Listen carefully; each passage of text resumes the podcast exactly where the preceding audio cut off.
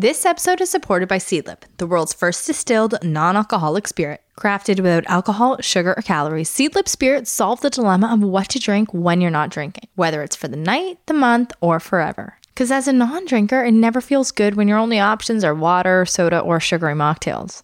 So now you can skip the booze without feeling left out when it comes to your social life. So, whether you prefer punchy citrus flavors, aromatic spices, or savory herbs, Seedlip offers a drink for every type of drinker. It's crafted using bespoke process, including traditional copper distillation of botanicals.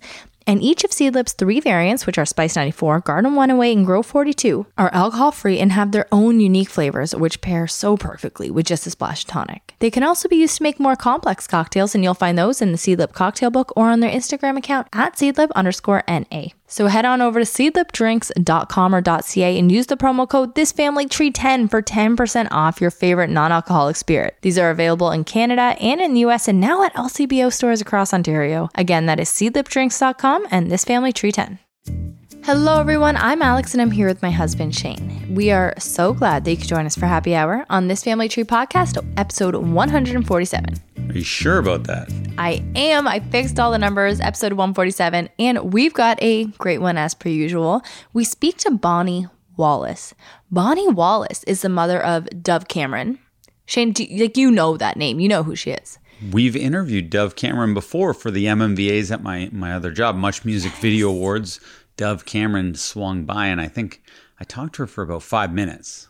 And that was what, like five years ago, and she was huge then. She's just getting bigger every year. And her mom, I guess they moved out of a small town. She navigated Hollywood with her daughter, navigated the biz. And we talk about all of that in the interview. It's super fascinating. And Bonnie has since become an author, helping other parents, uh, you know, navigate Hollywood with their kids. And she's also recently come out with a phonics app to help kids read. So we get into all of it. It's super fascinating. And I hope you guys enjoy listening to it as much as I enjoyed recording it. So is Dove Cameron a stage name? Yes, yes. Her name is, I think, Chloe. She goes by Dove because it's what her her father used to call her. Oh, wow. Mm-hmm. That's cute. Okay. And what do we have here in front of us right now? Well, Shane, cheers. The non alcoholic cocktail for the night is Seedlip Spice 94 and tonic. Mm. Keeping it simple, but it's well deserved. I don't know about you, Alex, but I'm sick of shooting the sketch show. At one point, it was exciting and gave me energy, but it simply won't end. And it feels like we just can't finish the shoot.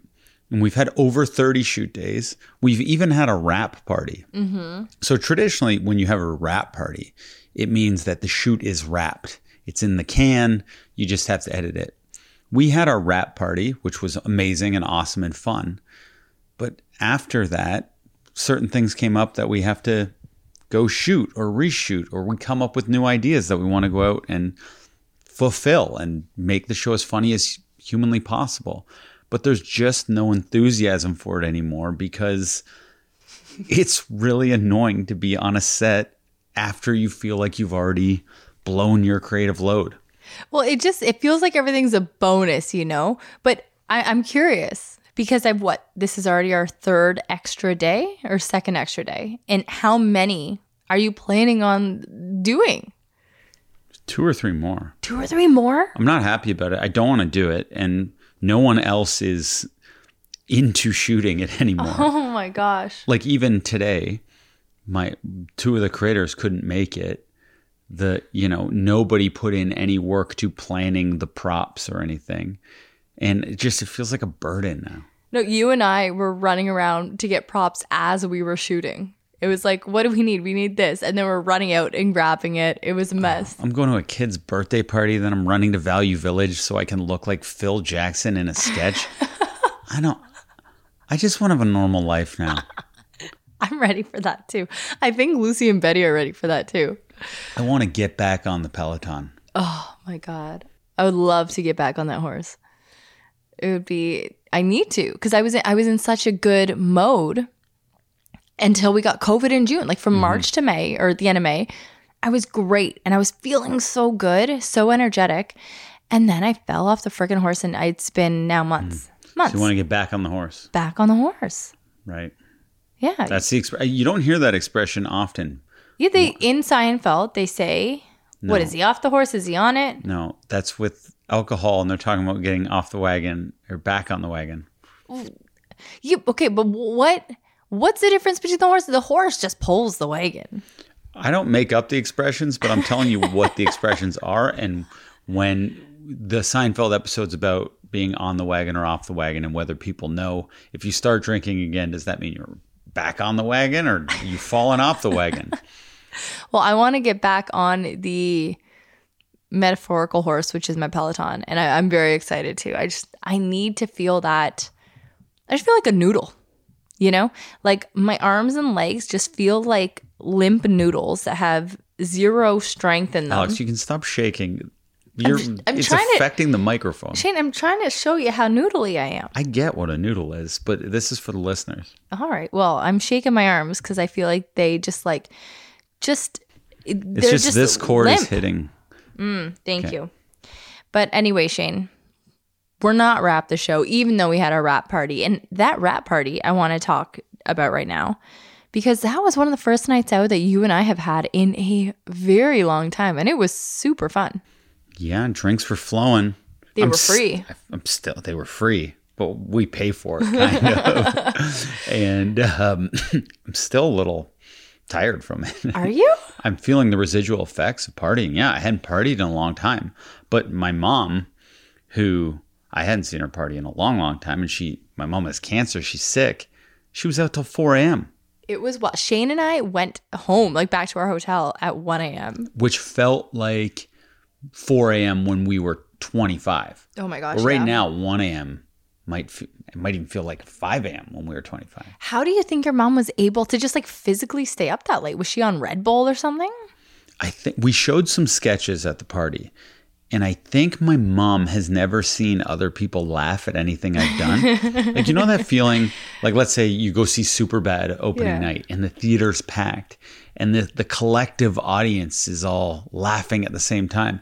The movie seems way funnier. Mm-hmm. I've seen Superbad in theaters, and I thought it was the funniest thing in the world, and then I watched it at home with my arms crossed, just thinking, oh, this was much funnier when I saw it with the audience encouraging me to laugh. So I think my mom seeing other people laugh at something I helped create made her think it was better than it was, or it was the first time she'd ever felt like, oh, my son is actually funny.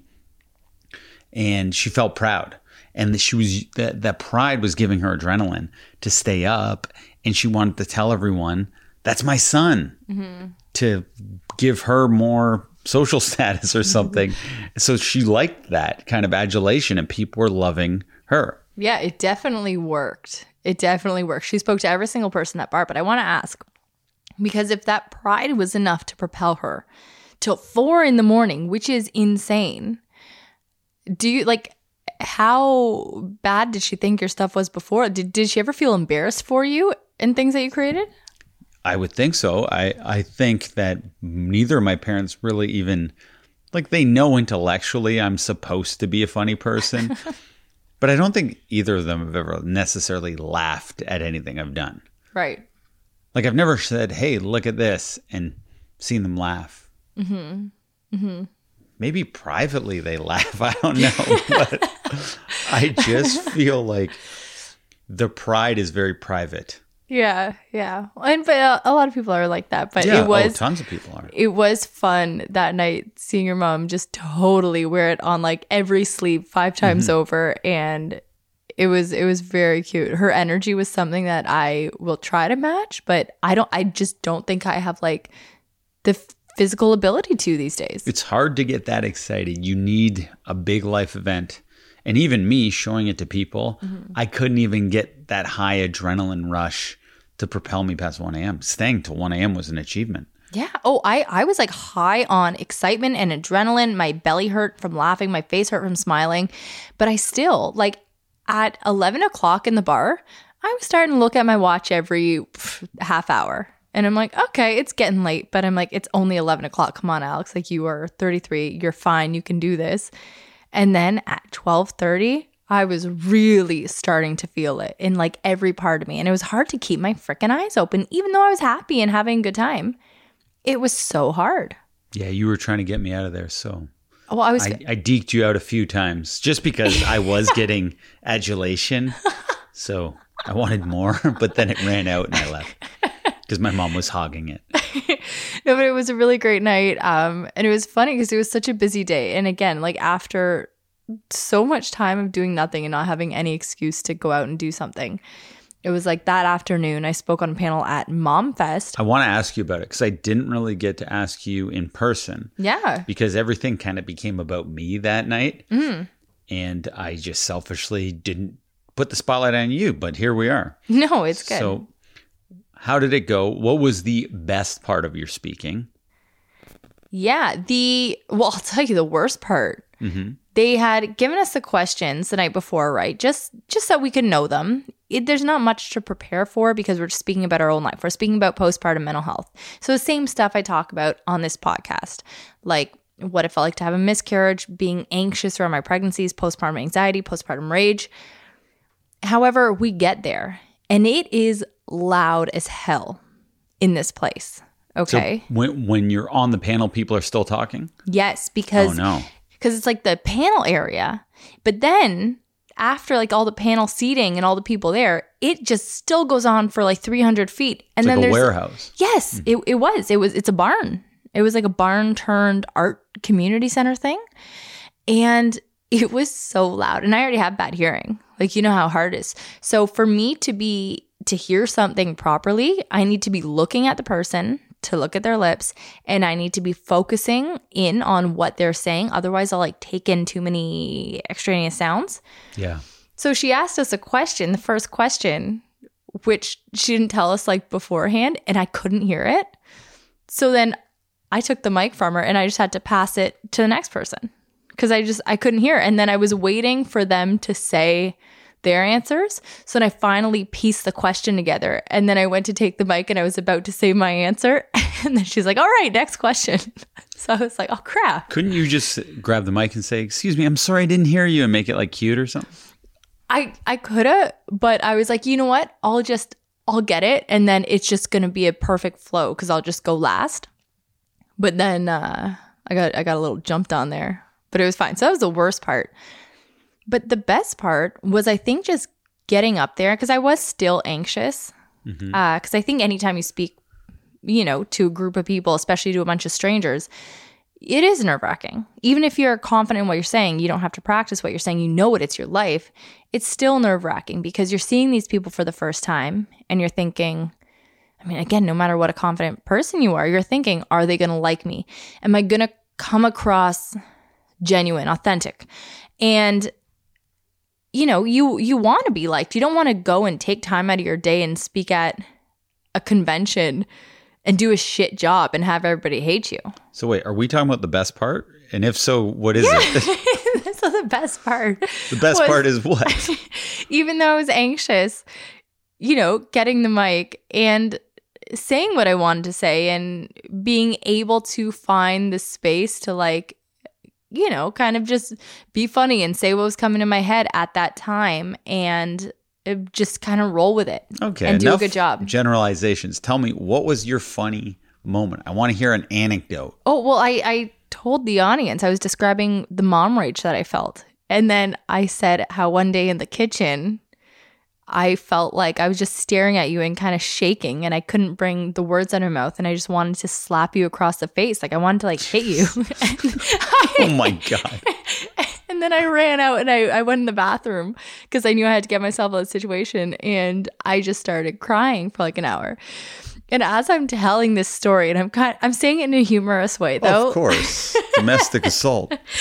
and uh, I met eyes. Everybody's like looking at me either with like mm-hmm. empathy or like, oh, this is a fun story to share. But then I met eyes with this one older woman, and she just had so much distaste and disdain in her eyes, and kind of just really subtly shook her head, like real subtle. And on one hand, it made me feel like shit, and on the other hand, it made me want to laugh so hard. So I kind of had to catch myself, and it came out in like a little, like, like hiccup noise because I, Yeah. I was trying not to, and uh, but I, I just I, I rolled with it, and it it was really great. And then I spoke to some people after who had listened and it was just it was really nice meeting a lot of people that listen to the podcast or were just meeting me there for the first time. So that, you know, you were talking about getting adulation at the wrap party. And that's kind of how I felt after after you- this. You were getting it on the street too. We were walking around, Yeah. fans stopping you. Be like, "Hey, big fan of your blog." Yeah, that was super fun. I felt very cool, Shane. Did you feel cool hearing that? Yeah, Just in the middle of the street. Because yes, because she kind of gave me a little attention, like I'm part of your blog a little bit. Obviously, it's like a 90-10 split, but just to get that ten percent, I enjoyed it. Shane, if you weren't here, who would I be ragey at? You're the reason that I got to speak on that mental health panel. Oh, I know. I, I'm just, I'm just imagining a scenario where I it's reversed, and I'm like, I wanted to shake the hell out of her or something, and like, No, but if it's if you're there to discuss why that's difficult and how to seek help and all that, I think it's a different tone. I agree, and I realize there's difference in how uh, it, the dynamic and everything, but just. If a, if I was to say that, I it would fall so flat. Not that I ever would, you know, but I mean, like if some man had a thought and was like, "I would never," but no, I know. it would mean. it would fall flat. Like a lot of people would be shaking their heads at me. Okay, can I say a highlight for the weekend? Other than where we stayed, which I have to say and just give them a shout out. We did not work to the, with them or anything, but the Annex was an amazing hotel. We stayed there by chance. Phenomenal. In the heart of the city. Highly recommend it. But one of my favorite parts of that 40 24 hours that we were in town, Shane, you and I, we walk 40 minutes away from our hotel to get the best Philly cheesesteak sandwiches in the city of Toronto. Okay, these things melt in your mouth. They're delicious. The guy put so much heart into them.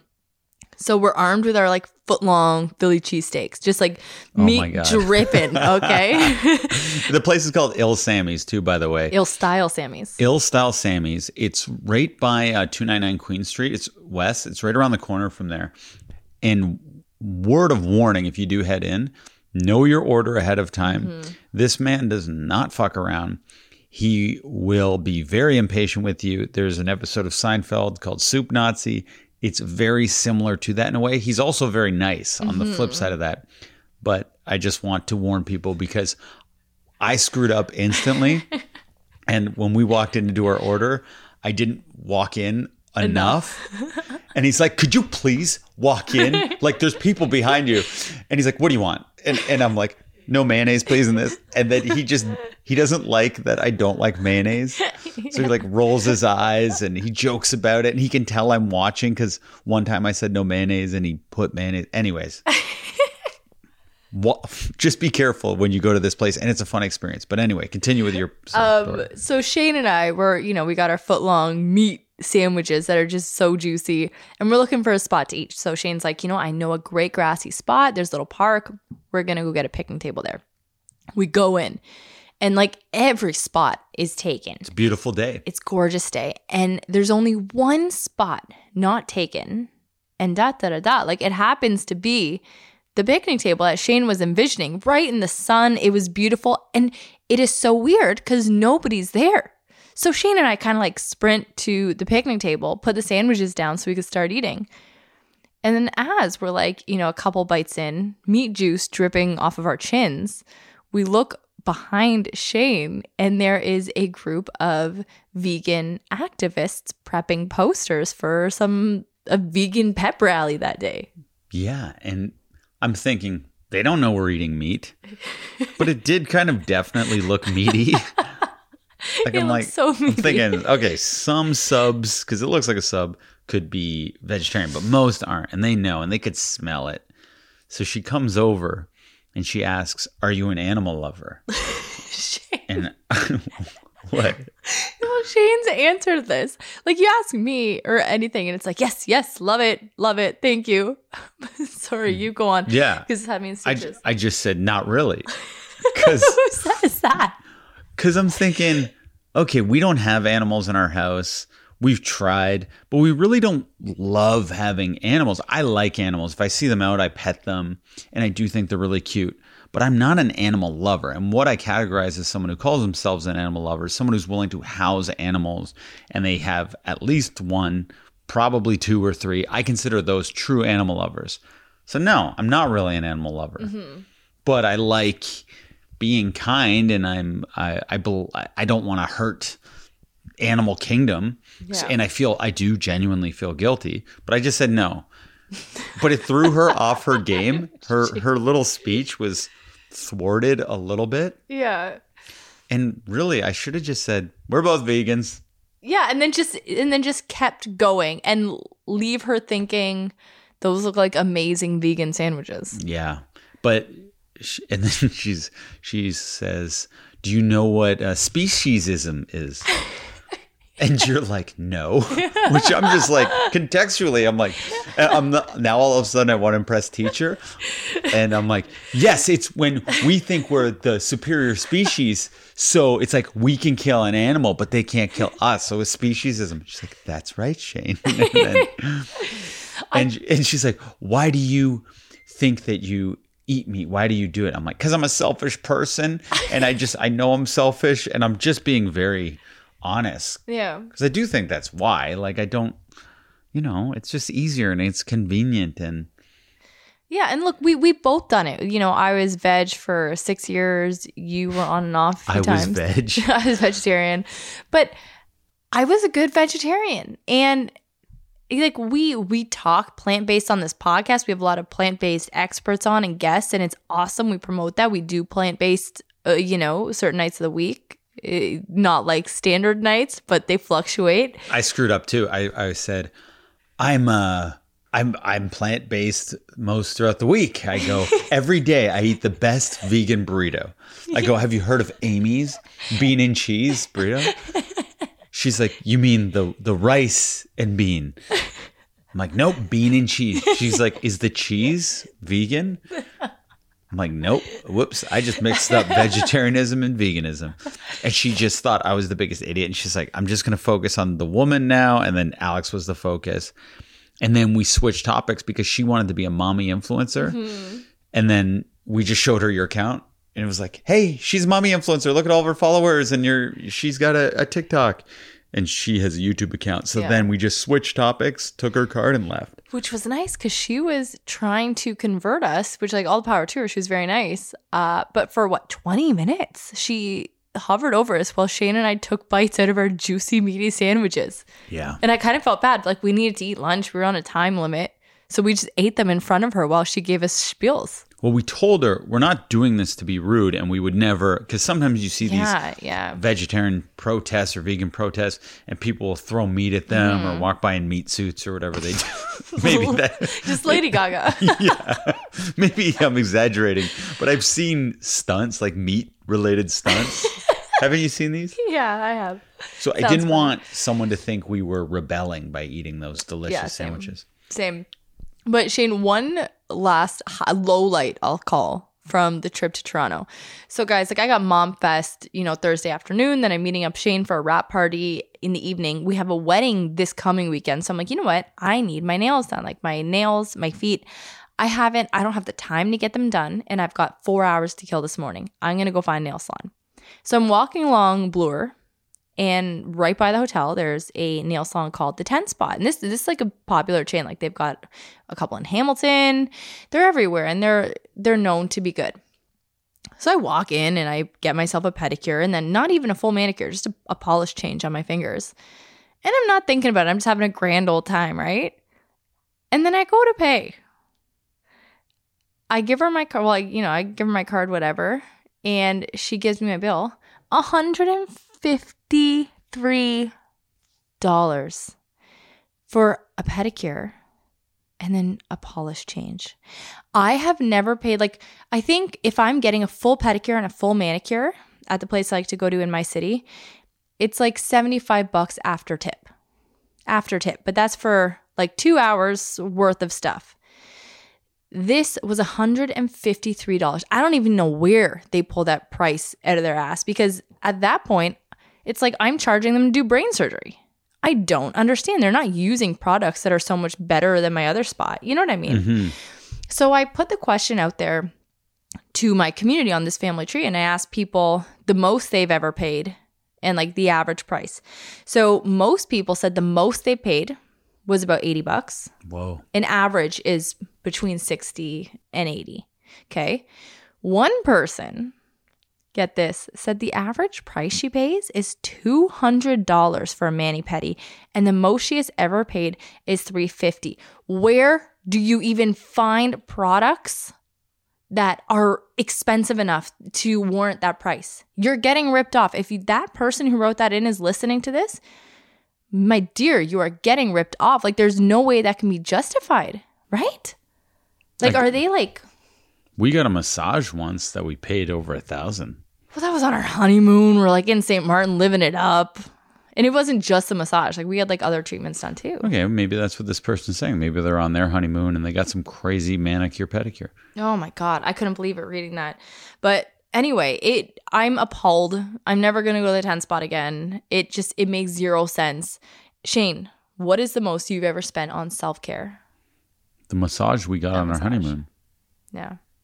Cuz I think we got like a massage, but then we had like the water and they were doing body scrubs with water constantly pouring on us and then Yeah. they gave us facials. Yeah, that that was a lot going on. I didn't know what was happening, but I wanted to just experience something like that and yeah, what a waste of money everything is. It's crazy, eh? Just gotta like train your spouse to do these things really nicely for you, I guess. I don't know. Massages anyway. But let's get into our interview with Bonnie Wallace. But before we do that, let's tell everyone who we are supported by. We are supported by Mini Mioche, a premium, organic, ethically made, and sustainable kids and babies clothing company founded and created in Toronto. Mini Mioche believes in quality over quantity, and they make, like I'm telling you, the best basics that you can get your hands on for your littles. They do fashionable wardrobe staples that are soft, comfy, and timeless, and can be passed from kid to kid regardless of gender. The organic cotton fabrics are knit and dyed locally using GOTS certified organic cotton and low impact, non toxic dyes.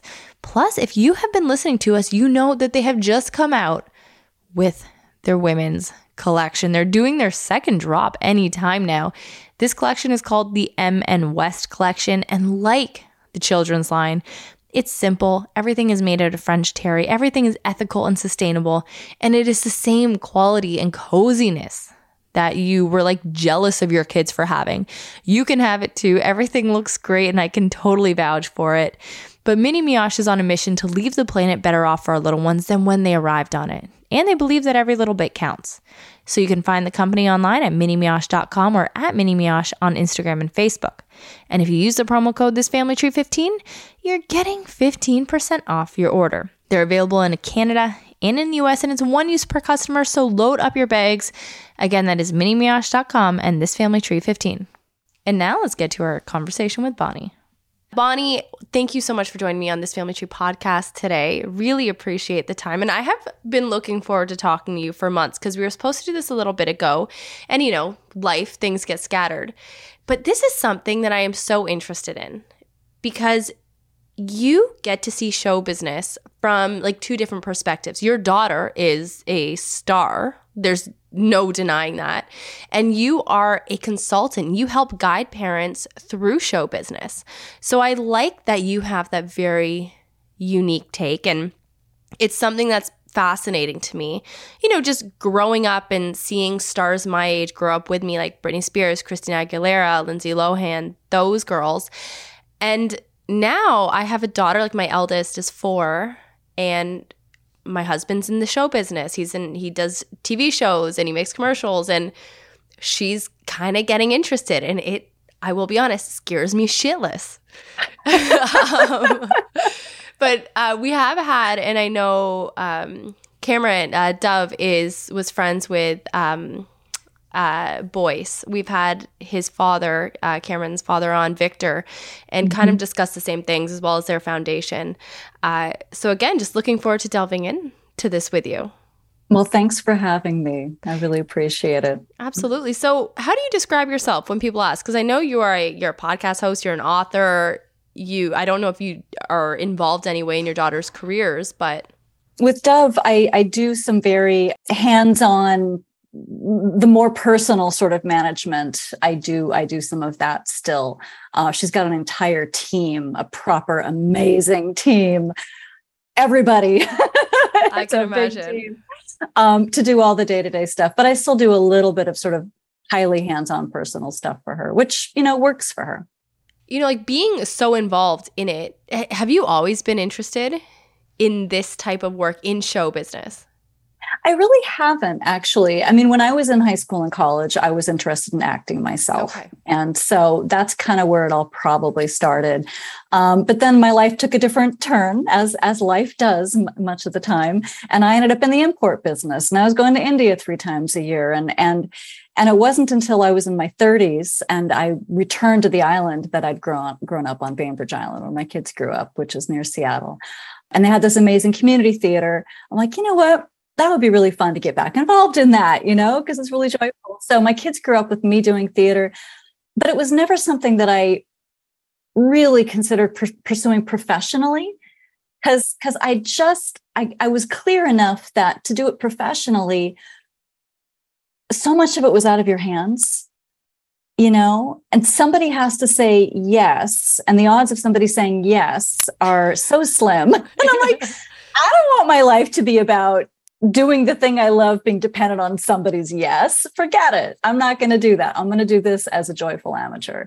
So, you know, fast forward and, you know, here's here's Dove saying, we got to move to LA. This is what I need to do. And I'm just thinking, I can't believe you want this so much. And she was clear. Yeah. So I said, all right, you know, let's go for it. What, what, what you don't want to look back and say, what if we what would have happened if we'd only just tried you know? Yeah okay so this is so fascinating to me. So you had an interest in it for yourself i did. right? And your kids probably are cause you, you have two daughters or do you have more? Two daughters who are really talented both of them. Yeah and you know so they're growing up seeing you get joy you know mm-hmm. and put in the work because you know I, i'm i have my teaching degree i'm a high school teacher and I saw my mom teaching growing up. So I saw the work that it took, but I saw how much her cup was filled at the end of the day.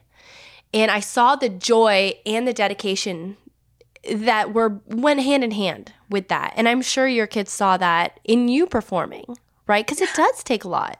I think so. I think so. And of course, you know, when they were old enough, they they started to be part of the community theater scene as well. Mm. And and and they they really were grounded in the work and the dedication and the commitment that that took.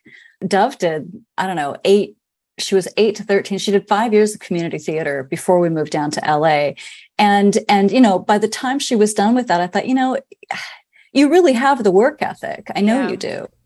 You so know. when do you take, and this is, I'm asking, and I'll ask you many questions like this throughout our time together tonight, but when you have a kid who's saying, let's move to LA, mom, that's mind boggling. Like when I was 13, you know, these Summer Olympics would come on. I'm like, that's it. I want to be an Olympic runner. We'd see the Oscars come on. I go, that's it. I want to be an actress.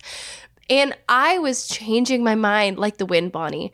And I'm curious because you do have that unique perspective having the experience and now being a consultant, when do we take our kids seriously enough that we are going to uproot our entire life. Because, you know, I'll, if my kid wants to play freaking saxophone, you, you know, we'll take saxophone lessons. But to the point where you're uprooting your whole life, how do you know that you're ready? That is a great question. And I actually discourage people from doing what we did. What we did was crazy. and it, it, should not have succeeded. You know, I mean, looking back, I'm like, what were you thinking exactly?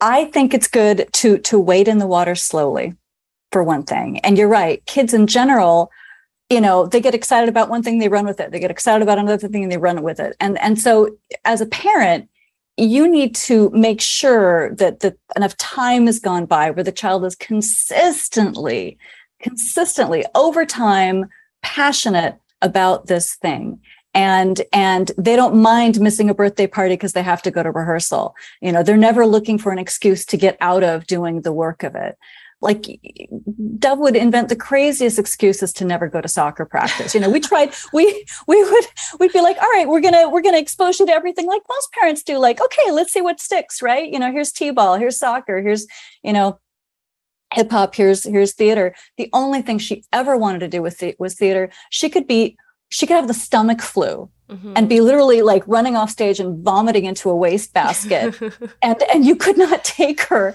out of the theater. Wow. So that was really clear to me. And and on top of that by the time i was really really considering doing this crazy thing she was 13 and all of her mentors were taking me aside and saying you know she's really really got the gift. You should strongly consider taking this seriously. You should consider maybe giving her a shot at going down to LA. And, and she lobbied me. She lobbied me for the better part of a year, almost every day. Right. And so, you know, we'd have little conversations like, I'd say, like, well, what about New York? New York is so cool. New York has got culture. I don't know about LA. She'd be like, here's why it has to be LA, you know? and she'd done her research. So finally, there was this sort of overwhelming sense like, this is a decent shot to take, but also if I if I was counseling an, another family, which I do regularly, you know, with with my consultancy work, I would say, look, this is only part of the equation. You know, the child's readiness, their maturity, you know, their their dedication, yada yada. But the family, the rest of the picture is equally important, right? Mm-hmm. You know, are there other kids in the family? You know what's your financial situation? You know most most families who pursue this go from being maybe a dual income household in in one place to being a one income household maybe in two places. Maybe one parent stays home and sort of keeps everything under hand and brings the money in and the other one goes to LA with the kid to sort of you know be there with them and give it a shot because because there's no such thing as a successful child actor without a pretty dedicated full-time parent behind them. Mm-hmm. suddenly your income's dropped in half and your expenses have doubled. So it's it's really serious and people kind of gloss over all that stuff. Mm-hmm. in my case um, my daughters are seven years apart. So you know dove was 14 claire was 21 and oh, she was helpful. off on her own. Super helpful genuinely helpful. You know i wasn't juggling other kids. And and then the other thing was my life was at a sort of bifurcation place. And I just gotten a graduate degree. I was getting divorced. I was sort of cashing everything out, everything out. And I thought, ah, let's do it. You know what? If not now, when sort of. So, but it's a very individual thing, but it's not right for everybody. I can imagine. And I, I was even just thinking about the other kids because then it's, you know, it's friends, it's family, it's comfort that you're leaving into a world of possible rejection and loneliness. And you know, you hear amazing success stories. And again, like I think of Cameron Boyce, I think of your daughter Dove. But then you hear so much, and you know, being in my husband, like he just finished um, filming a show that will be coming out. But it's talking to some of the child actors that we hired for that, even, and what they go through and how far they're driving just for, you know, a job where they're on camera for an hour, which is going to go to 10 seconds of being on screen. It's it's scary. And I'm curious what fears you had and if you were ever challenged with meeting those fears when you guys started, you know, getting your feet wet in the industry. Well, I think one of the genuine hazards or dangers maybe for a young actor is is getting confused with their identity mm-hmm. and having you know having a confusion about like who they are as as a as a unique individual that has inherent value as we all do versus what the industry is valuing them at as at the moment right? Or that you know who i am is an actor. It's like no that's not true. Who you are is a person who acts you know and you have to keep that distinction really firewalled because um, the kids who go off the rails are often the kids who have some confusion around that right one thing i felt pretty confident about was you know dove was 14 and a half actually by the time we went down to la and i say that it's like she was as close to 15 as she was yeah. to 14 right and and her self her sense of self was pretty well established in an absolutely normal environment without any of that extra craziness and noise. So there was that. Um, and she's also an incredibly intelligent person. And I figured that would be helpful. But but the truth is you can't know what's going to happen. And so you have to have trust and you have to have communication. You have you have to let the kid know that if there comes a point where they suddenly change their minds for whatever reason, mm-hmm. you know, that they don't feel like, oh, I can't, I can't veer off this path now right. because my family's done so much for, to get me here, right? Which is like mm-hmm. a huge burden for young actors. Yeah, um, I can imagine. I know, I know Cameron Boyce's parents because I know them well; they're friends. Checked in with him all the time, like, "Are you sure you still want to do this? Are you sure though?" no? I remember his and dad saying that. Yeah, it's true, and and that's not a bad practice, you know. And and there actually was a moment right after Dove had finally gotten some traction. She'd gotten her first couple of guest star roles and and that kind of put her on the map. And it was like, oh, all of a sudden she was getting these amazing audition opportunities that she hadn't before. And she just passed the CHSPE. And so she she was eligible for all of these roles as a legal 18. She could work adult hours, even though she was only 15 still. And and suddenly things were sort of popping for her. And she said, you know what? I think I'd like to just have a normal high school experience for a little while. I think I'd oh, like oh, wow. to step away the break. And I was like, right, okay. That's tough. okay. Yeah. Well, I mean, it was more like I was scared of what her agent would say. I'm like, oh no, you know, what is the going to say? Well, of course, her agent is an amazing person. And this is another litmus test for parents, you know. Your agent should always be about the the overall well-being and health of your child. And if they're not you need a new agent. And that was that was what we had from the get-go so. Yeah well it's hard to trust people in any facet when the bottom line for a lot of these people getting involved with your kid in the first place is money is what yeah. they can give them. So yeah. to be able to have a relationship where your agent can say okay like you know what I'm going to give you this right now. I'm going to be so understanding. That's amazing because that totally diminishes their bottom line or it helps them because they say, look, when you're ready, I'm here and I'm, I want to take care of you in every way. And I, I think that's so important. Well, that's exactly what she said. And it gave us such a sense of peace of mind and peace. Yeah. And in fact, it was only a couple of months. It was probably about two months. And I was like, you know what? All right, I'm over it. Let's go hit it. she was yeah. back. And then everything took off. and you know when when you're getting all these amazing auditions, right? Cuz it's so thrilling and it's like you land one great role and then it's like I got this, I can do everything or anything. And then you go and you audition for another great part and you might really want it and then you don't get it. And that can be so hard on a 15, 16, hell, I'm 33. That could be so hard on a 33 year old ego how do you help your child deal with that kind of rejection? Because that's like different than I feel like right now, you know, my my kids are so little, but it's like I'm thinking ahead and I'm like, okay, I'm going to have to deal with them, help them deal with rejection from people they like, you know, boyfriends, girlfriends, school marks in school, teams that they get cut from, but not like adult things like big paying movie roles and TV roles. Yeah, life-changing high stakes stuff, yeah. you know um, yeah, it's a lot for a child to process, actually. So I think, interestingly, I think one of the secrets is to have the parents not be personally engaged in the sense of rejection. Uh, and I can't tell you how often I see moms especially because we're so hooked into our kids emotionally, right? Like like the reject the rejection i.e., you know, a thousand girls auditioned for this role and 999 of them were rejected, i.e., didn't get it. You know, hello, of course, that's the deal. You know, you feel like you're wounded by the fact that your child was rejected. It's like, don't do that. You're yeah. just piling on extra freight for your kid that way. If you can say, hey, this is how it works. One down, another one to go. Like, let's move on. It's like another and another and another. It's like shooting baskets yeah. almost like a reflexive thing. Okay, moving on, letting it, letting it go. If you can embody that, then the, the kid will sort of take cues from you mm-hmm. and just let it roll off their back, you know, because it has to, or they can't survive it and they won't they won't thrive and they won't be around for when you know things finally pick up for them and like what do parents do when you know you mentioned earlier about how it's partly scary when you're uprooting your life for this because one person is now, if it's a two parent family, going to be the stay home parent, and then the other is going to have to be there full time to help manage their child's career. So, like, I'm thinking practically, you have kind of money riding on this career in a sense. And even that can be difficult for a parent if it's not panning out and you're putting a lot into that. So, what do you, what do you tell parents in that situation?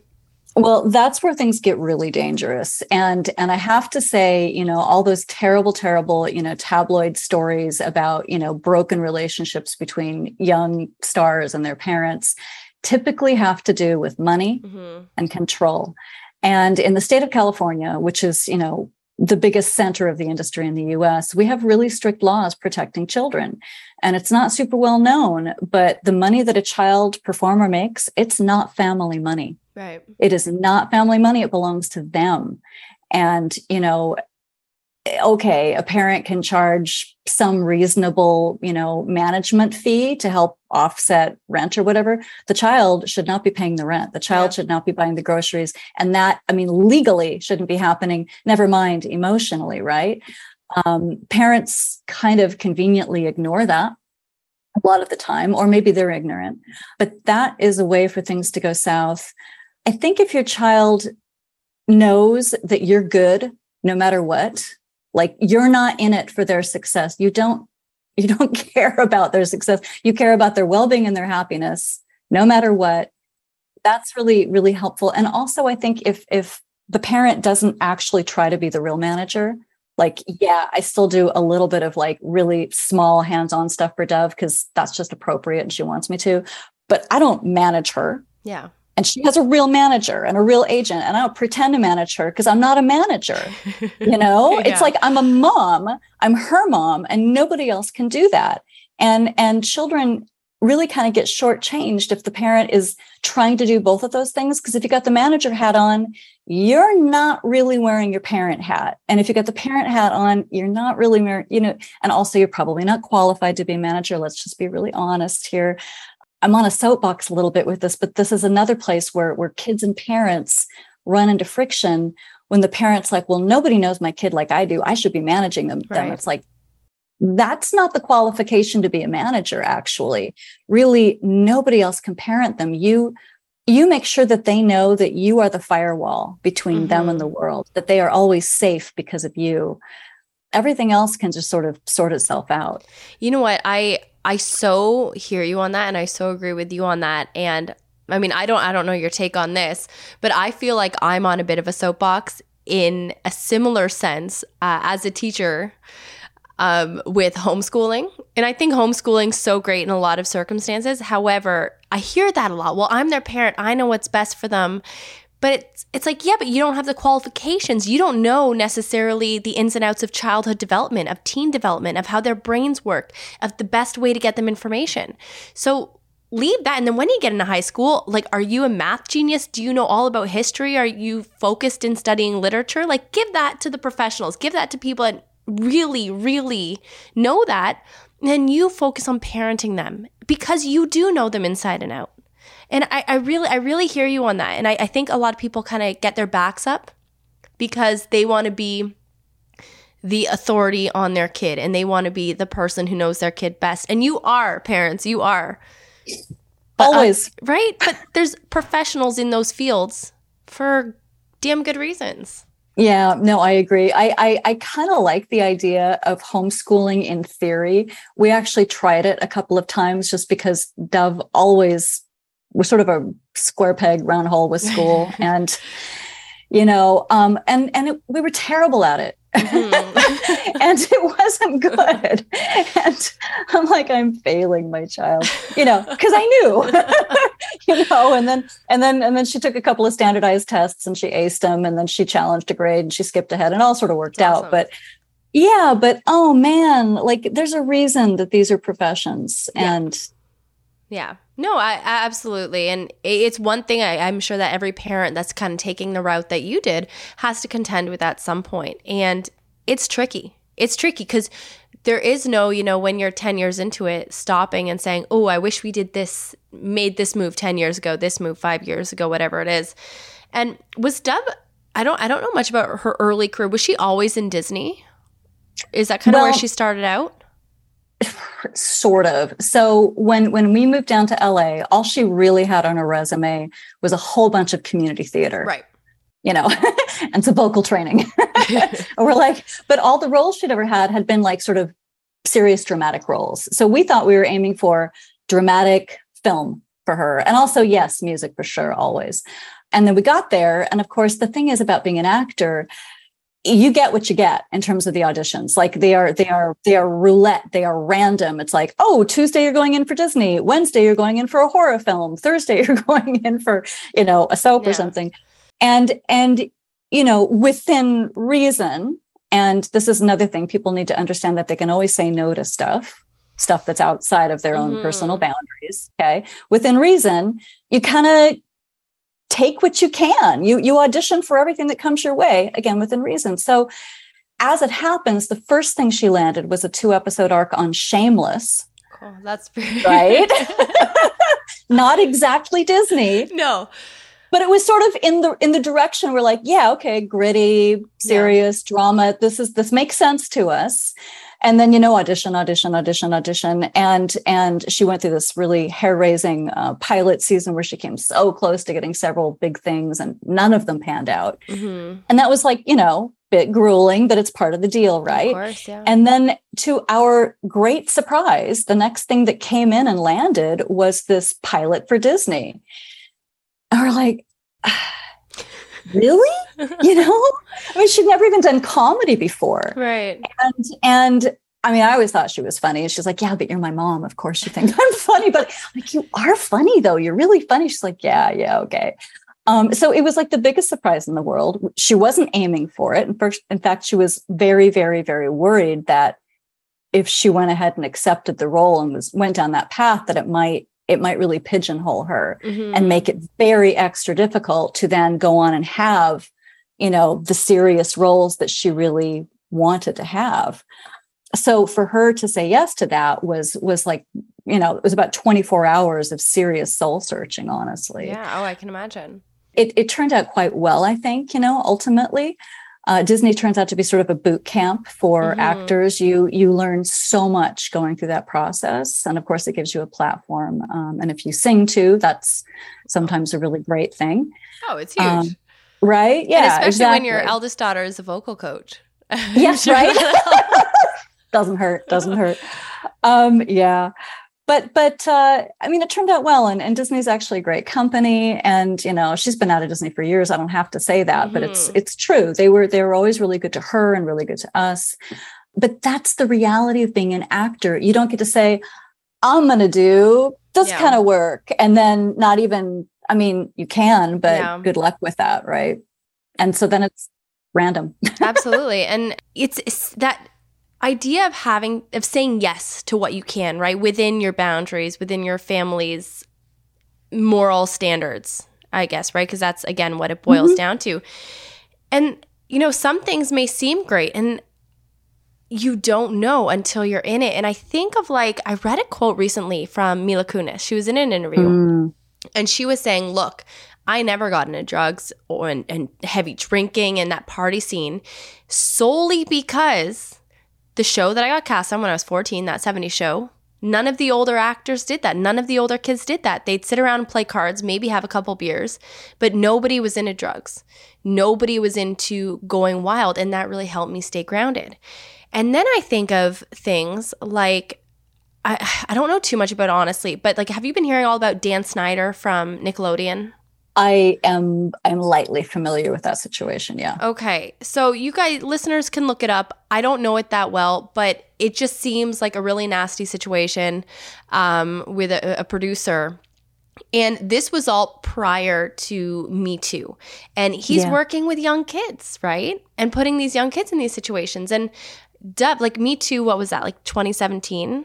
Is Dove's, Dove's like 26, 27? She's almost 27. Okay. So she would have been like a teenager bef- before this time, right? And in this mm-hmm. time. And was that ever a situation that like crossed your mind? Like you hear about actresses like forever talking about this kind of thing. And I think that as a mom and I have two daughters as well, I don't know how I'd not be able to like be in every room and be poking around corners because I'd be so scared of things like that. And I'm just curious as a parent how you how you manage that. Well, it's interesting and it is a big deal. And it is incredibly important for parents to be basically right there. There's a SAG-AFTRA rule that parents are supposed to be within sight and sound of their minor actor children. and and that's really serious and and that's part of why again one of the parents if the child's really working constantly it's hard for them to do anything else because they are within sight and sound on a set you know maybe five days a week as i was for four years with dove on a show or on movie sets maybe you know on location somewhere but it's a rule that works and it's a rule that makes sense and it protects everybody. And I literally was there. I was there on set with her every time she was doing anything until she was, I don't know, 19. Mm-hmm.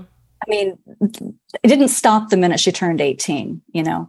And and in part because she wanted me there, not because like, oh my God, mommy, protect me from the bad people. More like the real support is just necessary because it's crazy hard work. These kids are working such long hours. I mean, because she was a legal 18 at such a young age, she was working adult hours, which aren't eight hours a day. Thank you very much. They're 12 plus. Mm-hmm. They're often 14. Um, and for someone who's still a teenager, that's a lot. And they need literal support. So I was pretty much always there. And we were also crazy lucky, you know, mm-hmm. the the Liv and Maddie set from everything I've seen and heard, you know, was a very special one. And the people were really special and exceptionally great. So many of the adults on that set said that it, it, it was the best experience they That's ever amazing. had in their careers, right? So we were just lucky. And it was it was safe and it was kind. Mm-hmm. You know? But you you have to be there because if something's happening that you're not comfortable with or your child's not comfortable with, as the parent, you have to be the advocate and you have to speak up. And if you're not comfortable doing that, that's actually why your child has an agent or a manager and you use them and triangulate and have them be the bad guy so that you don't have to be the bad guy, but you're the eyes and ears on the ground. And then I guess too, right? Like when you said about walking away from things for whatever reason. You take what you can get, but then if it's not within your scope, not within your boundary, you can walk away from it. And did you guys ever have to make that like tough decision like, hey, maybe this isn't the best set, maybe it's not the best vibe, maybe whatever. Let's find something else. That's difficult to do. Yeah. Because if you're contractually obligated and then you're like in the middle of filming and you quit, Mm-hmm. Um, you have basically thrown a wrench into the entire production and you could be sued you know like it's it's a it's a massive the fallout from that is crazy there was one there was one set that i would call a loose set Okay. Uh, this, by the way, I'm not gonna any. I'm not gonna do anything to identify this, but yeah, I can yeah. say it, it, wasn't Disney. It mm-hmm. had nothing to do with Disney. But it was a loose set, in as much as the um, the director really, really wasn't properly in charge, and there were there were shenanigans going on, and and power plays and a lot of emotional freight flying around, and it wasn't a very safe place emotionally and and we leaned into her team mm-hmm. to help come up with strategies to firewall her and protect her from as much of that as possible. And that was kind of what was available to us. But we did that and and got through it. All right bonnie we're going to take a quick break and let our listeners know who we're supported by. We're supported by bravado designs. They make the best nursing bras that you can get your hands on.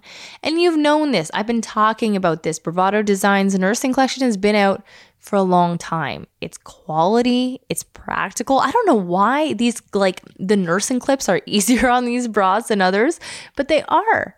Not only that, but the quality and the comfort levels are through the roof. I remember when I was nursing Lucy and I couldn't like I couldn't even wear a cotton t-shirt because my nipples were raw, they hurt, it was awful. I'd live in a Bravado Designs nursing bra. It was amazing. And now, even though I have fully successfully, thank you, weaned Betty, it's been a long time coming, but they have an everyday collection. So these bras do not have clips. They are not for nursing mothers or for anybody with boobs. And it's the same quality and comfort that you fell in love with. So I feel so excited to be able to continue my journey with Bravado Designs. But you can get the nursing bras at bravadodesigns.com or you can head to the Canadian website for access to the everyday collection at ca.bravadodesigns.com. And regardless of which website you go to, use the promo code ThisFamilyTree20 for 20% off. That's a big deal. Again, that is bravadodesigns.com and this family tree 20.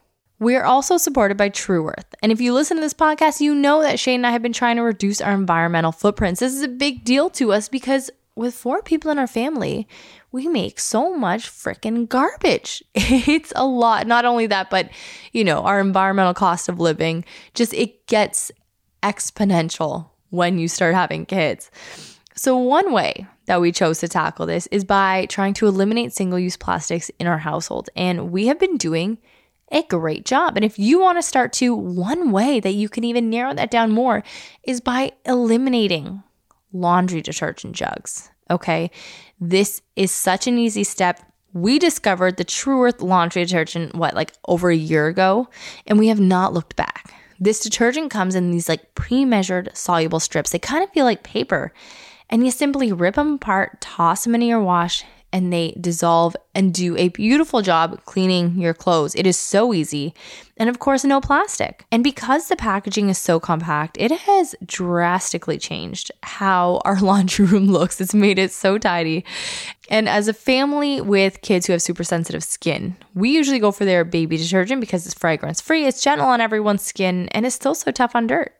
Our clothes come out smelling great and crispy clean, but they do have a new scent now called Lilac Breeze. Shane is partial to it. It is beautiful, but check it out. You will not regret this decision, and it's a really great way to start, you know, taking environmental footprints seriously and making those changes in your life. So check out Tru Earth Detergent at tru.earth and use the promo code ThisFamilyTree10 to get 10% off your order. Again, that is tru.earth and this family tree 10. And now let's get to our talk with Bonnie. No, that's amazing. And again, the importance of leaving certain things into the hands of professionals because it is so crucial, right? And not just legally for you as a parent, but for your kid to protect them. And I think that's, you know, the bottom line message that I want listeners to be getting here. If you are getting into this kind of business with your kids, if you're getting into sports with your kids, you be there, but delegate. And I, I don't think that can be understated. And I agree. Yeah. And like even as they get older, and today is National Coming Out Day, right? Yeah. And I know Dove uh, came out as queer a few mm-hmm. years ago. And even something like that, you know, which typically, like people that I know that have come out, um, is usually done first, you know, in a quiet family setting and things like that. They don't have a stage with approximately 50 million Instagram followers to be doing that on. And I'm curious as a parent and again, a consultant, because you do have a foot in both worlds. What is it like to deal with these things publicly, whether it's an issue of your child talking about stress or something that's difficult for them or coming out as queer or whatever it may be how do you kind of touch base with your kid when these things are happening with such an audience? Oh man that's actually a big question. So i think something that dove and i talk about a lot is just finding ways to remember that whatever people say online about you is generally a reflection of their inner condition. Mm-hmm. And it has nothing to do with you. Projection. You know, they're just projecting. And that's just how human beings work. And so, as such, you really shouldn't take it very seriously, which is to say, you shouldn't take it seriously at all. You shouldn't really listen to it. It's a lot of noise. Um, I read a wonderful quote the other day that I shared with her along the lines of, you know, don't take criticism from anybody you wouldn't take advice from. Mm, I love that. I thought, you know, yeah. I mean, how many people would I really take advice from? Not that many. you know, I'll listen to those guys yeah. and I'll listen to my own inner, you know, inner voice. Uh, but I think that's pretty good. And so I think for Dove, she came to the point in her life, and she has been, you know, having to live out loud in the public eye mm-hmm. for, you know, a dozen years now, which is really its own crazy experience. It's a lot it's a lot of freight to to carry. Um, I think she finally got to the point where she was just feeling like I have nothing to lose in terms of the experience of the quality of my life by being absolutely transparent. And I have everything to gain. Like, because the, the burden of not being true and transparent is a very heavy one. Mm-hmm. And, and she was very, very nervous about, you know, coming out publicly but but she was so moved and uh, and is continuing to to feel moved i think about the the warm positive loving like like holding her response that has that has been overwhelmingly the response that uh, I mean there's sort of no other thing for us to do is there ultimately but but live our truth. And and it's been sort of a nice reminder of that. No I, I i think that's so great because it can be difficult to live authentically when you just you know your average high school or 26 year old person's life. It can be so difficult. I think of myself in my 20s especially my early 20s, I was so unsure of myself. I was trying everything. I was kissing everybody. I was just, you know, having great time, getting grounded with my work and just kind of out there. But not really even sure of who I was. And I commend people who can do that and who can make these announcements and discuss these tricky things on such a large scale because it's so overwhelming. And like, you know, I have a modest when you're comparing it with Dove Instagram following.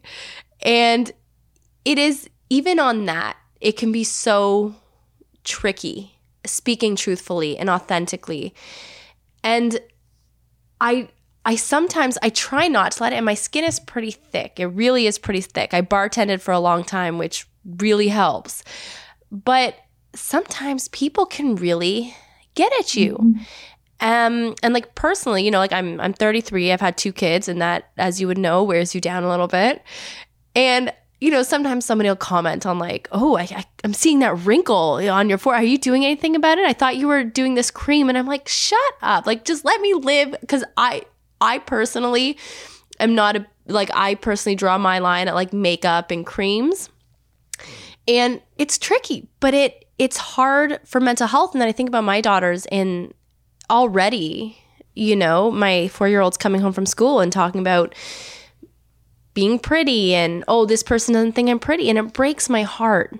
And the last thing i want to ask you in in that regard is protecting your kid from you know uh, a negative self-image or a deteriorating self-image or ego and what parents can do to help their kids build that up. I think a lot of it has to do with our language and certainly with the sort of self talk that we don't even really clock that we're doing, but our kids are clocking it. You know, um, it's it's such a common thing for a woman or a mom to say, "Oh, I hate my thighs," yes. or "Oh my God, I'm so fat," mm-hmm. or you know, any of the horrible negative self talk that we say out loud about our bodies that is effectively self hating. Mm-hmm. Our children are taking notes you know and our daughters are especially taking notes. So so i think maybe that's the first place because we can work on ourselves and we have total control over that. We don't have control over society unfortunately. We have total control over what comes out of our mouth and what our actions are because they speak very loudly to our children. Um, the next thing i think we can do is is again watch our languaging about like how we talk about our children and again how we talk about ourselves and how we talk about other people. So if we just casually see somebody online or at the playground or whatever, and we say something sort of catty about their appearance or tear them down in some way, what we're really telling our children is it's okay to do that. And that's a thing that matters, right? We comment on somebody else's weight or someone else's appearance. It sends the message that they're going to be judged by the same measure right? And we don't we don't really think about that but that's actually what's going on. Um, so so that's another sort of level of the same thing. And then i think also if we talk about our children's accomplishments and their kindness and and all of those critical important intangibles that have nothing to do with what they look like thank you very much or what they're wearing um, and same thing again, not just them and saving that special talk for them, but not for anybody else. Talking about yourselves that way, talking about everybody else that way. That kind of creates a structure for healthy, healthy self belief, healthy self, literally image, if you will. Bonnie, so. I love you. I your your thought your line of thought is very much in tune with my own. And Thank I really you. love um, how eloquently you described what I was thinking, yet I'm too tired to actually put it into words. that was, no, that was wonderful. Um, and I can only imagine, again, not knowing Dove personally, eh, the foundation she must have and the strength that she must have to have you as a mother with such a strong foundation and well, I think that if she's not at the age where she's appreciating that yet, that is nearing. Because I know when I was 30, that's when I started calling my mom up every day saying, Oh my God, I'm sorry for being such a bitch when I was 14. You're so wonderful. And you know what I mean? She's, she's actually, both of my daughters are extraordinarily appreciative and they, they don't miss a chance to tell me how much they appreciate me and how much that's they amazing. love me. So it is amazing and i'm i'm crazy lucky no way. you are. And you know you mentioned accomplishments. And speaking of accomplishments you have bonnie so many under your belt. I know you're an author you're a podcast host you're a consultant and you just came out with is a new the, the we can the we can books with apps attached. Can you tell me about that? Because these sound amazing. Yes. well we can books is effectively a book building app and it's designed to help children learn how to read. Mm-hmm. So if you think about it, it's sort of like phonics meets Shutterfly. That's amazing. So it's so cool. It's based on an idea that my dad actually had about 30 years ago when my oldest daughter, Claire, was four and ready to learn how to read. And he was thinking, he wanted to help her, he wanted to do something special and make a book for her to help her like really engage with the learning how to read process. And so he had this brilliant flash of insight, really, that I, I have not seen anywhere else. And his idea was to combine a familiar image, photo from her world mm-hmm. with a phonics keyword that could then be like the little keyword that unlocked all the other phonetically related words on the page. So, for example, um, on on page one of We Can Books first book, there's three books in the mm-hmm. series you've got like cat, mat, hat, sat, fat, bat, rat, right? All those three letter words, something AT. So there's a picture of little Claire with the family cat, right? Oh my gosh. Right. And the word cat's right there. And of course, she's looking at this going, uh, that's my cat right yeah. and and it helps her because she knows already okay what the what the sounds of the letters are but she hasn't really put it together yet there's that magical age when they're about 4 mm-hmm. as you mm-hmm. know where it's like right in there where they're kind of figuring it out and once you unlock that that is at cat, and you've got the, the image to help you sort of make sense of that, then the other words on the page are more available to figure out, right? Because they're phonetically related to that one keyword. So this was my dad's idea. And so he rated all the family photo albums and he literally cut and pasted these books. They were Xerox, they were black and white in three wing binders, and they're like, they're family heirlooms. Oh my God and he did three of them for her and he, he, did a massive amount of research to get like the phonics word sets and progressions that would like work for her little developing brain. And and then seven years later he did the same thing for dove who you know we all call chloe right? So those were the chloe can books and claire can books. Fast forward 30 years i'm sharing these with my husband simon. I'm like look at these beautiful books my my dad made for the girls.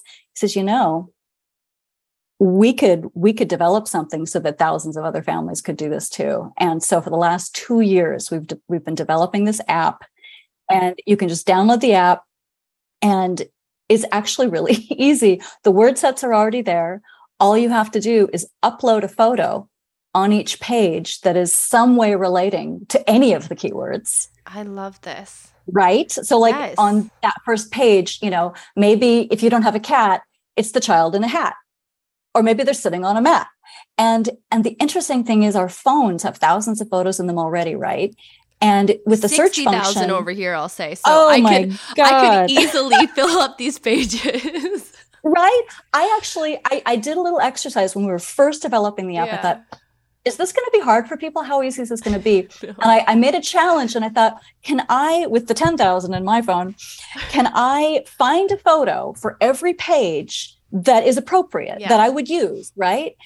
Using the search function so I wouldn't lose my mind. and I was astonished. Like if you if you search for the word pan, there's like 16 photos with pans in my in my phone. Who it's knew, so right? weird. Yeah. So you can do this with photos that are already in your phone, but what I think is kind of a fun thing for people to do and what what seems to be a very popular thing to do so far is to make a little game of it with the child and say we're going to mm. make a book together. Let's have it be like a little treasure hunt. Okay, here's page 1. Here's the words. What would be fun? And then you stage them. You take the picture, you upload it right into your phone, you turn the page, boom, you go again and you can build this book and they're they're hardcover. They're here, here's here's an example of one. Molly can. Oh my gosh. Yeah. That's They're hardcover. adorable. They're full color. And every now and again, if you get like really stuck on like, I, you know, I don't know what I would upload. I don't know what I would take for Yeah. this word set. Like I'm confused. Every single page has got a preloaded oh, image. Oh, that's amazing. Okay, so I just I want to I want to describe to the listeners what you're showing me, Bonnie. So it's it's an actual tangible hardcover book that you can make through the app, which is phenomenal. Because then it, it it doesn't seem like just something I think that's passing. Because even kids know that things that are on phones and on computers aren't tangible and that they're kind of temporary. But something like that, that they can get their hands on, they can take it to school to practice, they can be at home with it, read it in bed. I love that so much. Well, it's really important. So there's a lot of studies coming out that that tell us that at any age, not just children, all of us learn better and retain what we learn better if we are reading off of paper, Mm. not screens. And and this is consistently found. It's not super well understood. You know, some people theorize that well, maybe that's because the screens make our brains work extra with the flickering. It's like a, a heavier cognitive load. I don't know why, but that seems to be true. So kids learn better on paper. And if you're learning how to read, let's do it on paper. Number one. Number two, there are studies that are coming out that say that kids in this age range who are on their screens more than one or two hours a day, they have less white matter developed. And that is the part of the brain that develops language and logic and learning. And that's really scary. So what we want to do so is, is get the kids, you know, screens aren't evil. I'm not a Luddite. I'm on my screen all day long, unfortunately.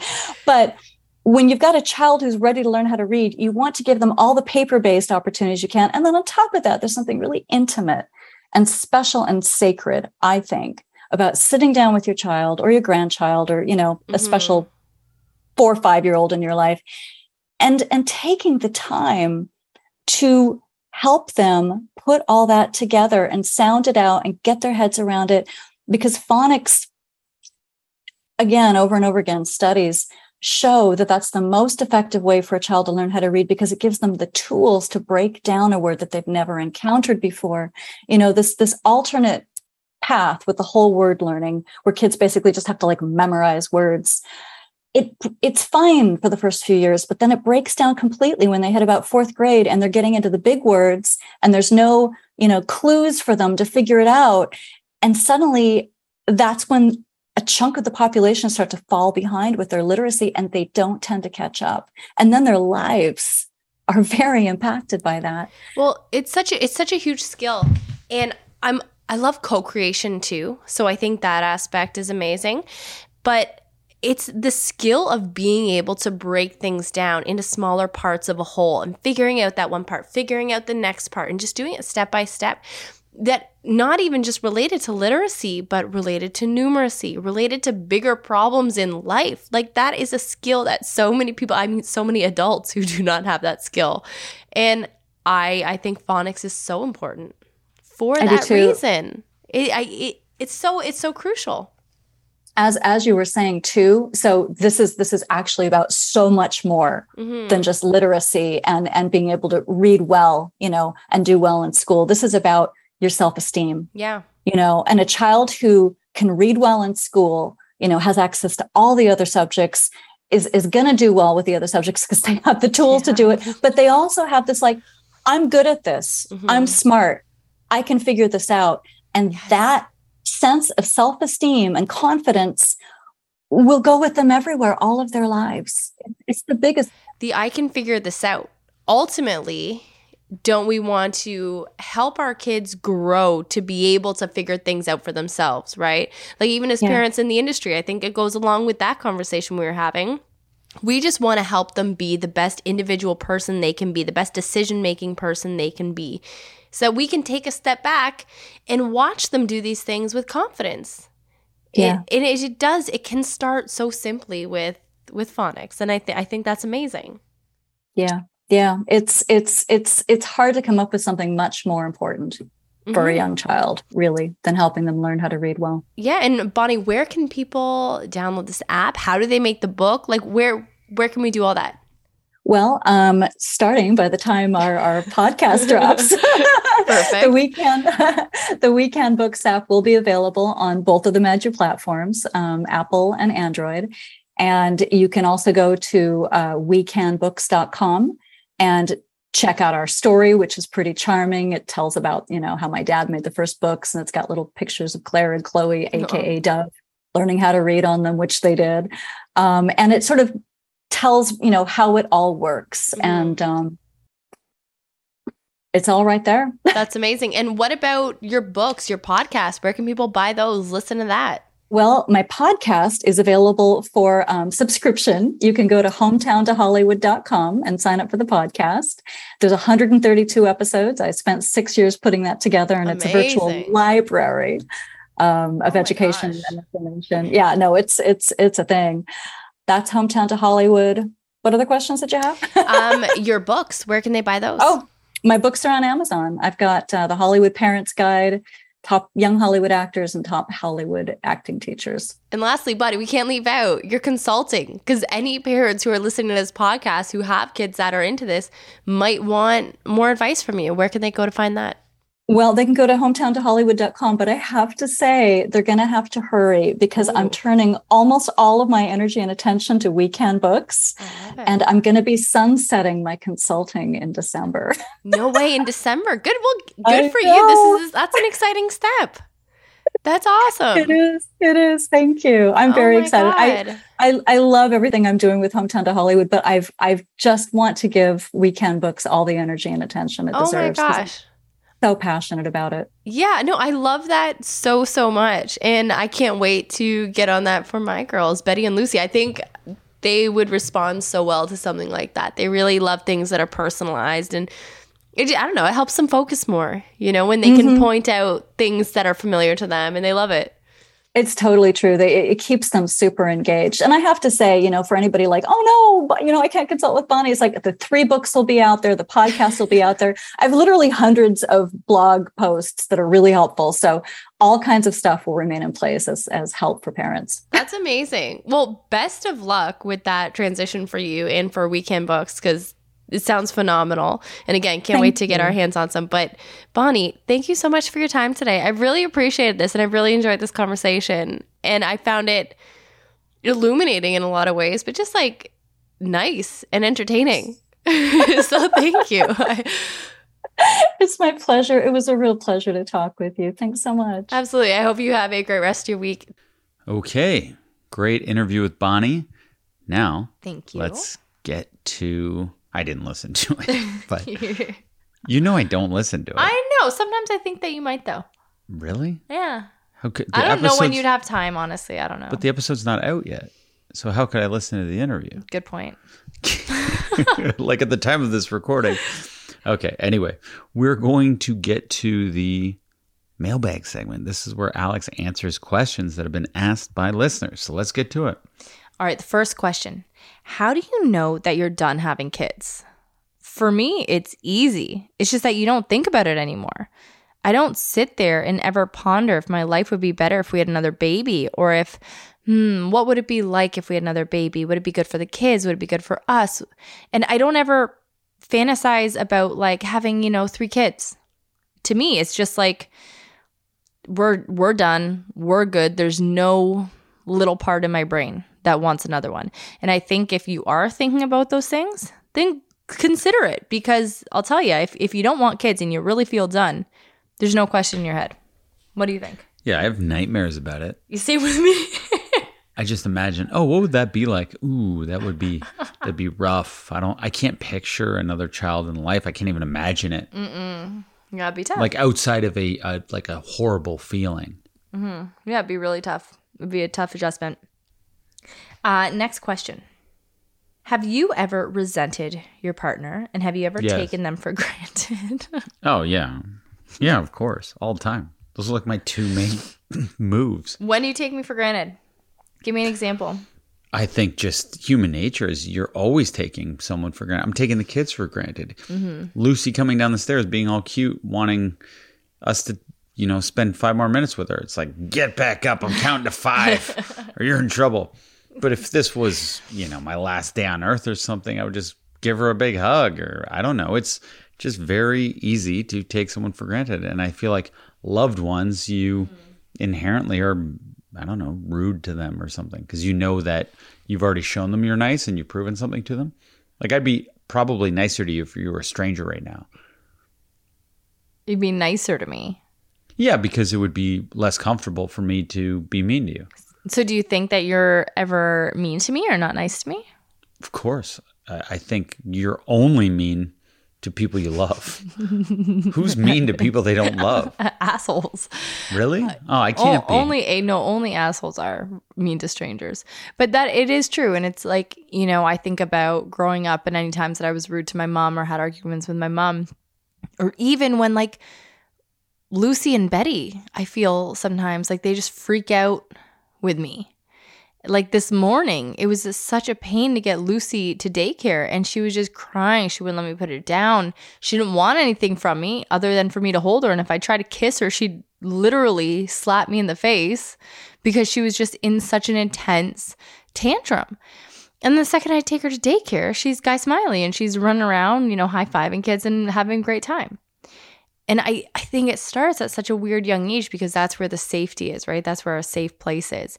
But then we have to remember, because I do the same things, obviously, we have to remember that look, like, if anybody else was going to hurt my person, like hurt my kids emotionally, hurt my husband emotionally, I'd be so mad at that person. I would hate that person for doing that and for wanting to hurt one of the people in my life.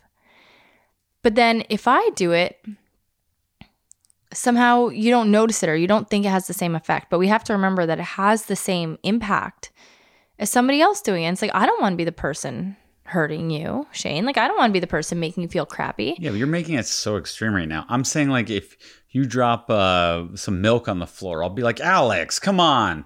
Whereas if we were on our first date, I'd be like, oh, little Schmoopy's a little clumsy. You know, it's that's what I'm talking about. I think you should still be like, little schmoopy's a little clumsy.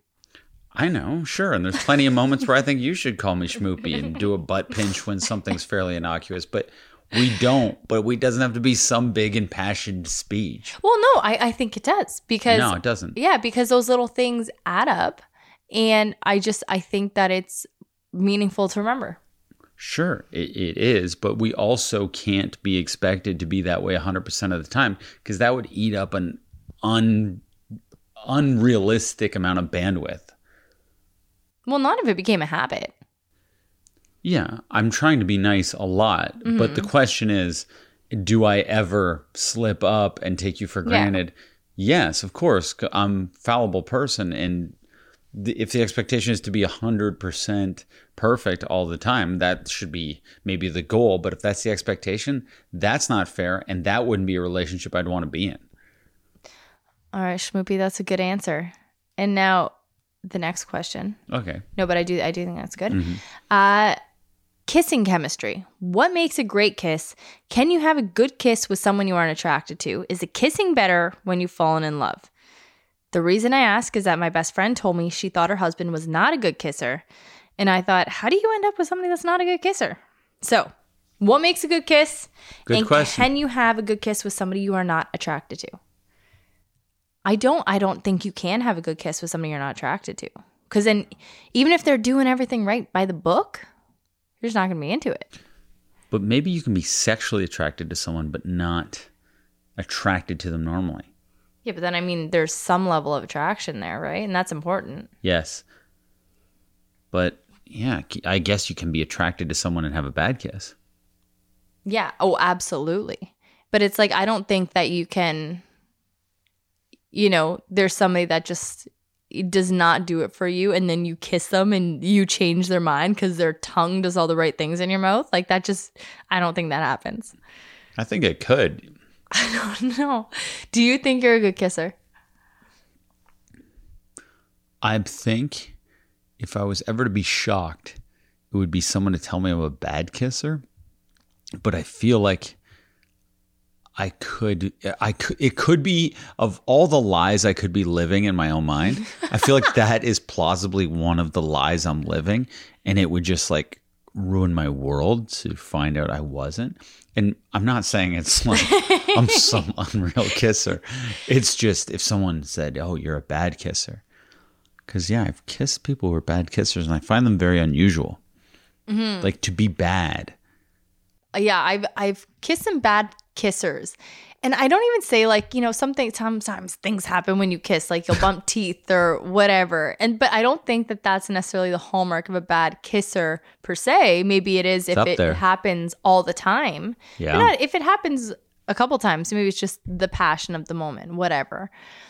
But the bad kissers, I think, has mostly to do with the like weird tongue moment, movement, maybe you know, obviously, but like bad breath.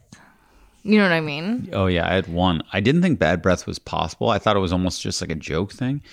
And I had one where it was bad. It, it smelled like urine. No, what? Urine. How is that even possible? I don't know. It always smelled like urine. That's that's interesting. Yeah, and I had one who m- the mouth went like hollow or something, and the tongue disappeared. What? And so you'd you'd be t- trying to stick your tongue in there, but there'd be like black hole of nothingness. so do you think she just like put her tongue down to the bottom of the mouth and didn't move and just let you do all the the tongue work? Well, the tongue was doing nothing. There was no work. I don't even know if she knew I was moving my tongue because it was just nothing in there. So I just gave up, and it's just I just like you know in the movies they just hold their mouth open. Yeah. I was doing that. That's hilarious. and I was embarrassed, and I didn't know if it was being pranked in a way. It, wa- Interesting. it was very strange.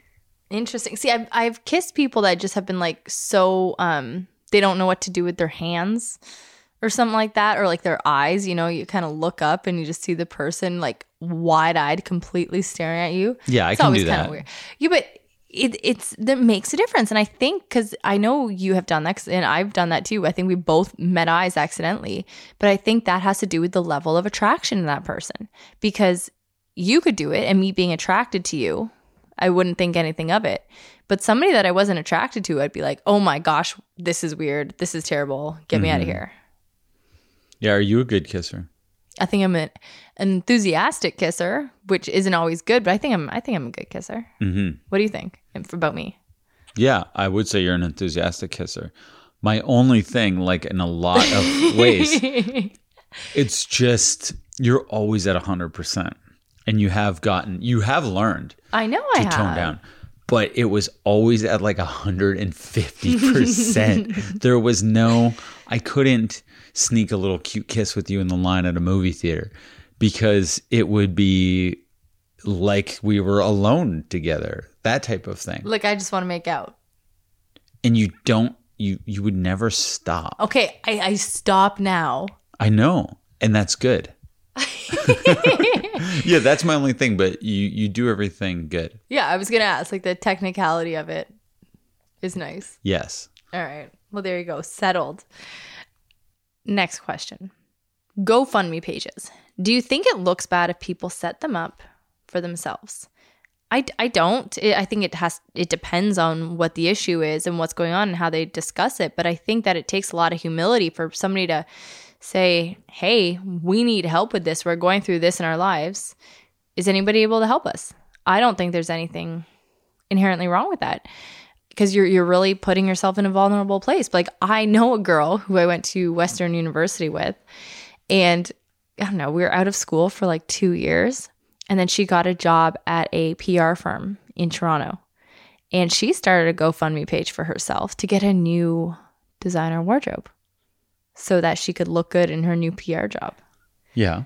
And that eh, again, I mean, she's putting it out there and she's like, "Hey guys, like I want to look good who can fund my wardrobe." And people put in. But that is obviously icky to me of all the things that people could donate money to or that you can encourage people to donate money to. And she's like, designer clothes because you don't need designer clothes to do well at work or to look professional or to look stylish. Like you just don't. My friend started one because he wanted to be a millionaire. What? Yeah, he was just saying, "Hey, I, if everyone could donate a dollar to me, donate a dollar to me. I want to be a millionaire and I want to do it this way." And he wrote a whole thing of it. and he made a bit of money, like probably almost a thousand dollars doing it. That's wild. Yeah, That's wild. but no judgment. I don't know. Anyone tries anything. So who cares? I don't even. I don't care about it. Yeah. Yeah, I, I, I really don't either. Okay, the next question. How do you help your kids stand up for themselves and empower them? So I went to experts for this online, um, some different parenting and like psychology, uh, parenting psychology sites. And what I got out of that is like, first, what is it to empower your kids? That's just the process of guiding them to feel and believe in themselves and that they are powerful internally and that they have confidence. And to mirror that back to them, like in your own parenting. And then eventually raise them to a point where you feel confident and they feel confident in their own decisions as like an individual person, right? Not you, not a little version of you, but as their own person. So, ways that I found to help empower your kids let them know that their voice matters. And again, like that has to be modeled at home in a lot of ways. Number two, teach them about personal boundaries, what they like doing. Like I know my kid's teacher does that at school, and it's amazing. Like my Lucy was getting like poked the other day, and my mom was there. And the teacher, instead of telling the kid to stop poking Lucy, because it was very clear, I guess, on her face that she didn't like it, the teacher reminded Lucy to stand up for herself and ask the kid to stop poking her if she didn't like it. And then Lucy did. And I, I find that that is such an easy way to help empower kids. Next, don't hide your feelings, talk about them. Tell kids it's okay to make their own like safety judgments, like if they don't feel comfortable doing something all the other kids are doing. Uh, help them understand their challenges. It's okay to fail. You just do it again and you feel good about doing it again. Again, it's the quickest way to learn.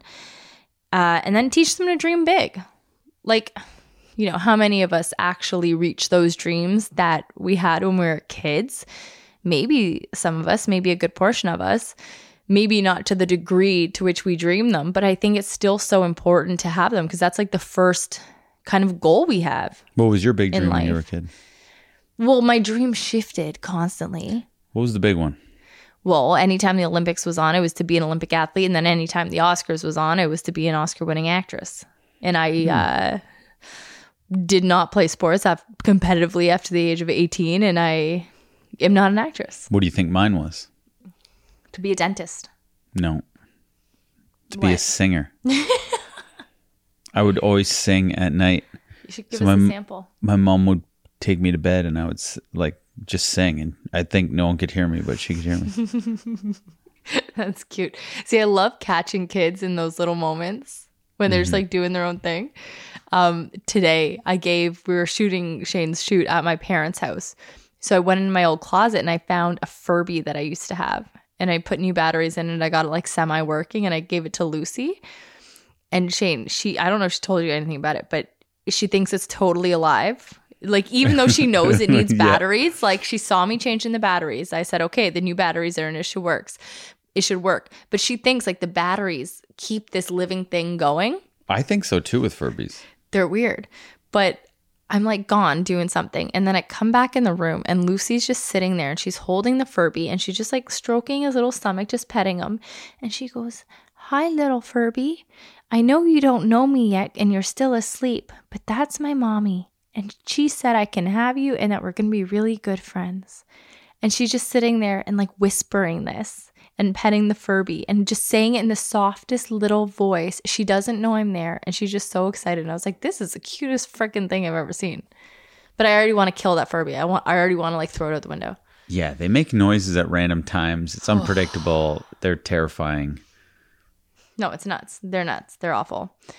Lastly, Shane, Yeah. is there an invention that you would like to rewind time on and make not invented?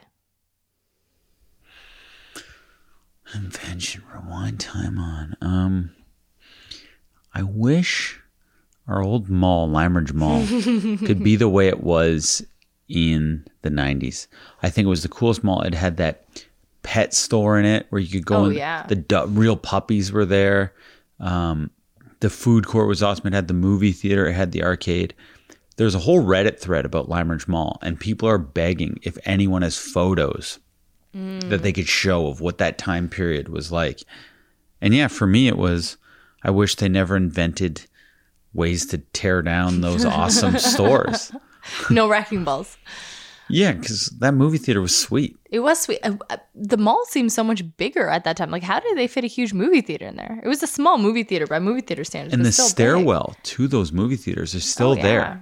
It's hidden, but there's a door you can open for employees only, and you can see that old stairwell they used Oh, to have. that's And it's the exact same. The arcade. I learned that from the Reddit thread. Really, And yeah, malls the mall was so much more fun. It was more fun. The old Limeridge Mall. Now it's like no arcade, no movie theater. Mm-hmm. No, How do you even hang at the mall? I guess the food court. No, the theater was sweet, and if the theater was still going, I like that would be a huge moneymaker, right? And you need slush puppies. I want a Mm. slush puppy, a red or blue or both. It went so good with New York fries. See, no, now it's all about the bubble teas. All the kids like the bubble teas, which are Because there's so no gross. slush puppy. You get a So you slush say if they had a slush puppy, they'd choose the slush puppy over the bubble tea, and they'd be like, "What the hell am I thinking with Yes, this bubble tea?" of course, yes. I agree. What's yours? Okay, well, I wrote down. So I was watching Frozen 2 with the kids today, Yeah. and I was thinking, like, I was prepping the podcast. And as I'm prepping this question, Olaf says, Advancing technologies are both our savior and our. And for some reason, I start, stopped writing it there. I'm just realizing that now, but I think he says demise or doom. Yeah. Um, and yeah, so like that made me think like, what is it? Nuclear bombs? Just because that's like terrifying and terrible for the world, or is it something like fast fashion, which is just again so bad for the world in so many ways and so destructive to people? Like a huge article just came out. Uh, there was like an undercover thing done at the Shein facilities of just people getting so mistreated by the thousands, and it like it, it was horrific. It was horrific, and I, I recommend everybody goes and Yeah, that's probably out. true, Alex, but that's so heavy. Like, can we just have Well, a fun answer? We can, but that's what I was thinking of. That's why I wanted you to go first. That's why I brought Olaf into it. Yeah, we got to infuse a little bit more entertainment into this podcast, I think. Fast fashion. Like, come on. It's informative, okay? If Edutainment. people know about fast fashion, though. well, this World hunger. Let's go back and fix that. This article might open some eyes to the extent of it. Okay, well, let's fix world hunger first. Shane. I What? think- I think we gotta go to sleep, babe. It's been a long one. I know, I'm tired. Fine, you're bye. getting Thank, thank you so much for listening to. Say it. This This family, Family Tree Tree podcast. podcast, episode 147.